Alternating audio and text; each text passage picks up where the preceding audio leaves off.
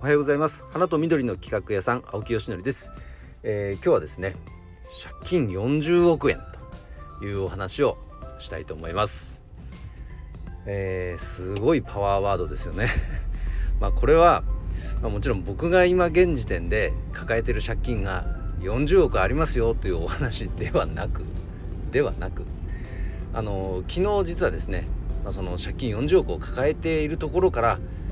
もうどん底から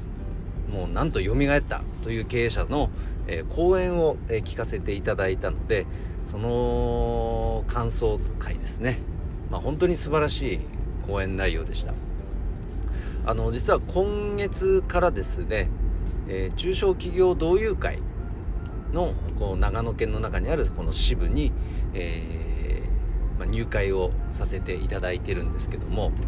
実は独立当初にすぐにですね、まあ、ご縁をいただいて入会したんですが、まあ、自分が全然まだふわふわしてたんでなんかそれどころじゃなくて、まあ、すぐ辞めちゃったんですよ。なんですが、ま、5年経ってだいぶこう自分のね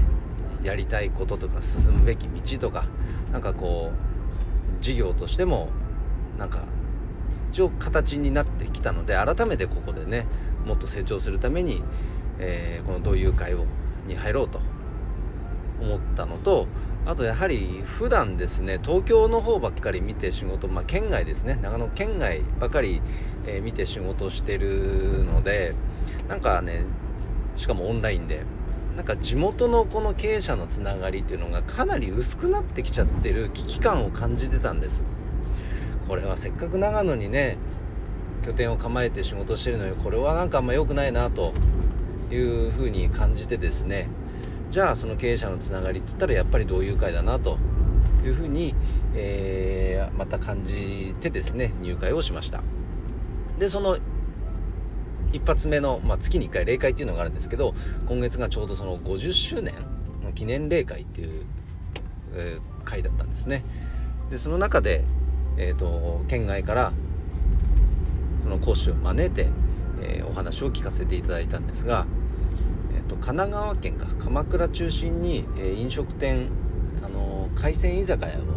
えー、展開されている会社の経営者で、まあ、そのお父様が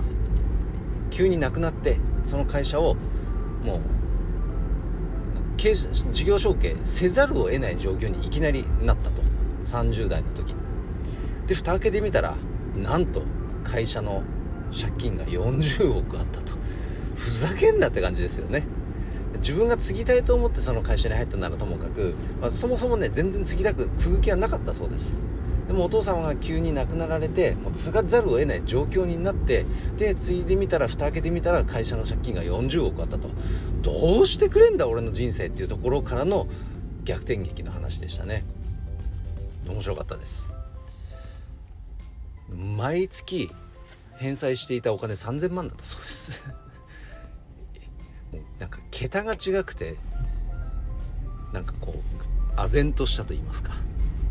じゃあそれをどうやってやっていったのかとかね。どういうやっぱりその考え方。でその苦難を乗り越えていったのかとか。でそこにあるやっぱり奥様。家族の支えとか。社員があ社員の支えもあり。でも社員がもう本当にねいろんな不正をしてしまうとかもう本当にいろんなことを経験されてたんですね。その中でもなんとか会社をもう答えて借金全部返済したというお話でなんかこうね勇気が出ましたね。自分との比較なんて、ね、できないほどのまあ規模感の違いはありますけれどもその苦境に立たされている時のその考え方とかじゃあどうしたらいいかとかどこにフォーカスしたらいいかとかすごくこのなんだろう刑事上の単なる話綺麗な話じゃなくて実際にそれやってきた話なのでめちゃくちゃ説得力もあったしやっぱりそうだよなやっぱりそこだよなと思えるポイントもいくつもあってですね非常に勉強になりました。開けない夜はないって言いますね。本当に本当にそう感じさせてくれる、えー、素晴らしい講演だったので、えー、今日はシェアをさせていただきました。なんかあの根性とか精神論みたいな話って、まあ、人によってはね、まあ、そんなもんあったって売り上げ上がんのとかって言う人いますけど最終的にはやっぱ根性努力、まあ、こう気合だみたいなとこってやっぱり大事だと僕は思ってます。だってそれがなければ歯食いしばらないもん。でも起業家っていうのはやっぱ常にそれって持ってますよね。自分で会社を起こした人自分で事業を起こした人ってその何くそ音がないとだって毎日毎日資金繰りのこと考えてますよ。多分。その時になんか理屈論ばっか理屈大事ですけど理屈論ばっかで乗り切れるようなねそんな甘いもんじゃないんですよ。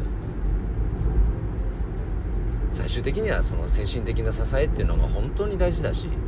でその仲間っていうのも大事だし。ねえまあまあ本当にいいなんかすごく勉強になったな。なんかあのいつも僕がね所属今まで今もですけど所属している JPSA の会員の皆さんのお話っていうのももちろんめちゃくちゃ勉強になるんですけどもこのまたね違った視点のこの学びがあってあのー、なんだろうな。改めてこのアチーブメントで学んでいる選択理論心理学とかを客観視するいい機会でもありましたね。あそうだよね。だからやっぱりここで選択理論的に関わることってめちゃくちゃ大事だよねって思える学びにもなったしあのー、やっぱコミュニティにいくつか属すっていうのは非常に大事ですね。それぞれを俯瞰できるそういう良さもあるかと思いました。はい。なので、まあ、今日はですねあのー、まあ、本題に戻ると40億円の借金それを抱えたところからの逆転劇みたいなお話をさせていただきましたが、まあ、その中で感じたやっぱ今自分が学んでいる学びの大切さ改めて感じさせていただきましたし、えー、コミュニティにいくつかね複数属、えー、所属することの大切さというものも学ばせていただきました。なんかね久々に顔を合わせて「あ青木さん久しぶり」とか「あ青木さんですよね」なんて言っていただける人もね何人かいてそんな出会いも素直に嬉しかったです。はい。ということで、えー、今日の配信は以上で終わります、えー、今日も一日頑張ろう。青木よしでした。バイバイ。